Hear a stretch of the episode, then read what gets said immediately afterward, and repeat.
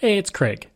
I just wanted to let you know that you can listen to Canadian History X early and ad-free on Amazon Music, included with Prime. This episode is brought to you by Shopify.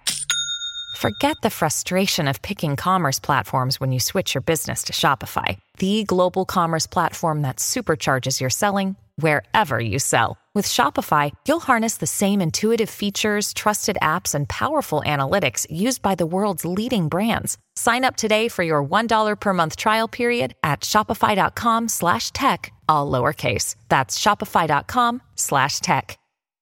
Greetings and welcome to another episode of Canadian History X. If you'd like to support the podcast, you can for as little as three dollars a month. Just go to patreon.com slash CanadaEHX. You can also donate to the podcast by going to Canada E H X dot com and clicking Donate. I'd like to say thank you to Jeff Henderson, who donated to the podcast this past week. And don't forget, I have several other podcasts out there, from John to Justin, Pucks and Cups, Canada's Great War, and Coast to Coast, available on all podcast platforms. Also, Matthew, if you're listening, I tried to email you back, but my emails keep bouncing back. So uh, try and get in touch with me through Instagram or Twitter. And on that note, if you want to email me, you can. Just email Craig at Canada E H X dot com. You can also find me on Twitter. My handle is Craig Baird, C R A I G B A I R D. And I'm on Instagram and TikTok, where I put up daily videos all about Canada's history. And my handle is Bairdo thirty-seven. You can also find weekly history videos on my YouTube channel. Just go to youtube.com slash C slash Canadian History X. And if you want to find transcripts of every single episode, go to my website, Canada E H X dot com. The land that Hundred Mile House is located on today was long the domain of the indigenous, specifically the Shuswap, who developed a diverse and interesting culture in the region. Taking advantage of the bountiful resources, the indigenous would form large trading networks that stretch from the Pacific coast to the future Canadian prairies. The start of Hundred Mile House began when it was known as Bridge Creek House after the creek that came through the area. During the Caribou Gold Rush of the eighteen sixties, as prospectors flooded into the interior of future British Columbia, several people decided to make money off the gold seekers, and one of those individuals was Thomas Miller. He would set up several buildings in the area that served as resting spots for travelers. These buildings were not luxurious by any means, but they provided shelter from the elements. At the time, Bridge Creek House sat along the Hudson's Bay Company Brigade Trail, which stretched from Kamloops to Fort Alexandria, which was one hundred fifty-eight kilometers north of Hundred Mile House. In eighteen sixty-two, Hundred Mile House would get its unique name when a proper roadhouse was constructed at the hundred mile mark along the new Caribou Road from Lillooet. The stopping house would become a historical attraction for the area, but it would sadly be destroyed by fire on April nineteenth, nineteen thirty-seven. The Vancouver province would report on the loss, quote, "The old Hundred Mile House, famous seventy-five years ago as a stopping place for travelers along the old Caribou Highway in interior British Columbia, was destroyed by fire early today. No estimate of the damage was available, but it was known that historical records and fittings, except for the part of the old bar, had been removed," end quote. At the time, the stopping house was used as a bunkhouse on the local ranch. Nearby to Hundred Mile House at the time, one hundred eight mile House would be built to serve the growing number of gold seekers coming to the area. Originally built in the eighteen sixties, it would eventually be relocated to a new site, and its buildings would be preserved, and several buildings would be moved to it, including the one hundred five mile McNeil Roadhouse, which was located to the south originally.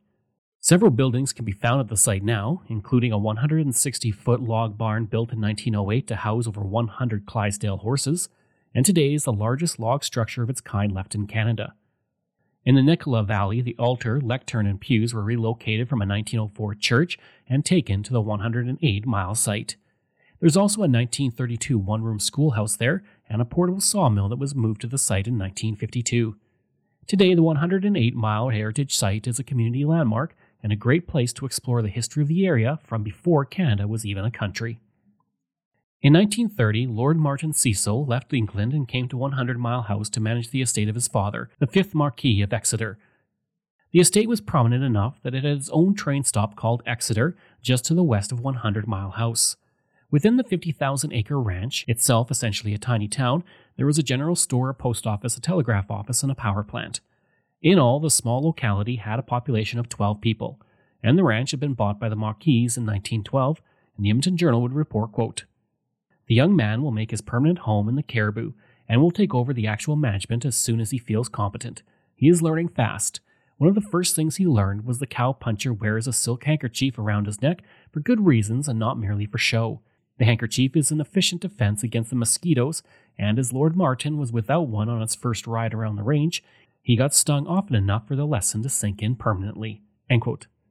While at the ranch, he would also become the head of the Emissaries of Divine Light, establishing its headquarters at one hundred Mile House. He would eventually return to England in nineteen oh one, became the seventh Marquis of Exeter, remaining so until his death in nineteen eighty-eight. I'd like to take a break away from the episode for a second to talk about ExplorNet. I spent most of my life living in rural areas in Canada, and I remember the days of dial-up internet and spotty high-speed service. For the past three years, I have been a customer of ExplorNet, and I can honestly say that it is the best rural internet I have ever had. My job as a podcaster means I spend a lot of time researching online, interviewing people over Zoom, and uploading content. Through it all, ExplorNet has provided me with excellent service. When I'm not working, I enjoy streaming content on several streaming platforms and even doing some online gaming with a friend in Ontario. ExplorNet allows me to do all of that with ease. Right now, they offer up to fifty megabits per second on their new L T E network with unlimited data. Their service has only become faster and better since I first signed on.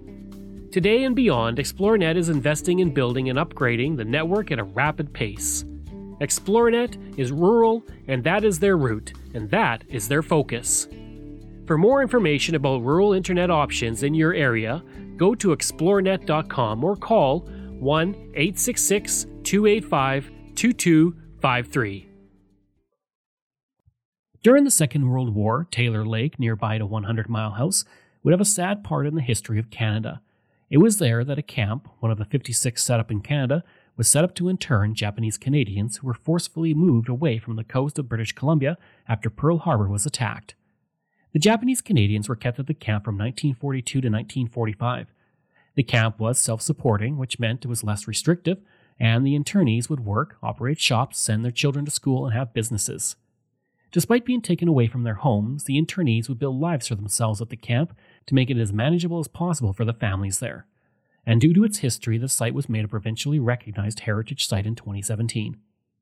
Speaking of the recognition of the camp, Joe Kamori, who was a child at the camp and would live nearby afterwards, would say, quote, "Everything was hush-hush, you know, and most Japanese people, they don't want to speak out. We keep more held inside. And now the seniors are gone, their stories are gone, so the third and fourth generations are starting to open up, who've heard those stories." End quote. In nineteen fifty-five, one hundred Mile House would go through a major setback when its sawmill, one of the biggest employers in the community, burned to the ground. The fire had started in the planer mill and quickly spread through the building. This was actually the second fire in two weeks in the area. The home of the station agent had burned to the ground previously, and as for the sawmill fire, the damages were estimated at thirty-five thousand dollars, or about three hundred fifty thousand dollars today.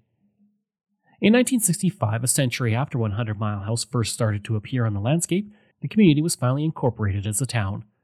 At the time, the town had a population of eight hundred people, and today it had seen its population increased almost two thousand. The same year that one hundred Mile House became a town, it would make nationwide news when there was a tragic plane crash in the area. It was on July tenth, nineteen sixty-five, when a D C six B crashed near the community, becoming the fourth worst air disaster in Canadian history at the time. The crash was believed to have been caused due to thunderstorms in the area, but the true cause was much more malicious. Flying from Vancouver to Prince George, the plane was piloted by John Steele, a Second World War veteran. As the plane flew over Ashcroft, three Mayday calls were heard on the air traffic control. Then an explosion occurred in the left aft bathroom. This caused the tail to separate from the fuselage, and the aircraft spiraled out of the air and crashed into a wooded area. All forty-six passengers and six crew members were killed in the crash. The crash site was about forty kilometers west of one hundred Mile House, and today remnants of the crash remain at the site. A coroner's inquest investigated and found that there was an explosive substance foreign to the normal contents of the aircraft, which caused the crash. Witnesses on the ground stated they saw the tail separate from the plane and debris come out the back of the aircraft. The debris they saw turned out to be the bodies of passengers flying out due to the depressurization of the aircraft. The tail would fall five hundred meters away from the rest of the plane, which had been engulfed in flames as it fell. The R C M P investigated the explosion and focused on four passengers on the plane, but none were brought forward as suspects. To this day, no one has claimed responsibility, no charges have been laid, and the source of the explosion remains unknown. I hope you enjoyed that episode, which was a rather short one. If you did, please leave a rating and review. If you like, you can email me at craig at canadaehx dot com. You can find me on Twitter, my handle is Craig Baird, C R A I G B A I R D, and I'm on Instagram at Bairdo thirty-seven. As well, again, if you want to support the podcast, you can for as little as three dollars a month. Just go to patreon dot com slash Canada E H X. And you can donate to the podcast by going to Canada E H X dot com and clicking Donate. I'd also like to thank all of my wonderful patrons, and I apologize if I get any names incorrect.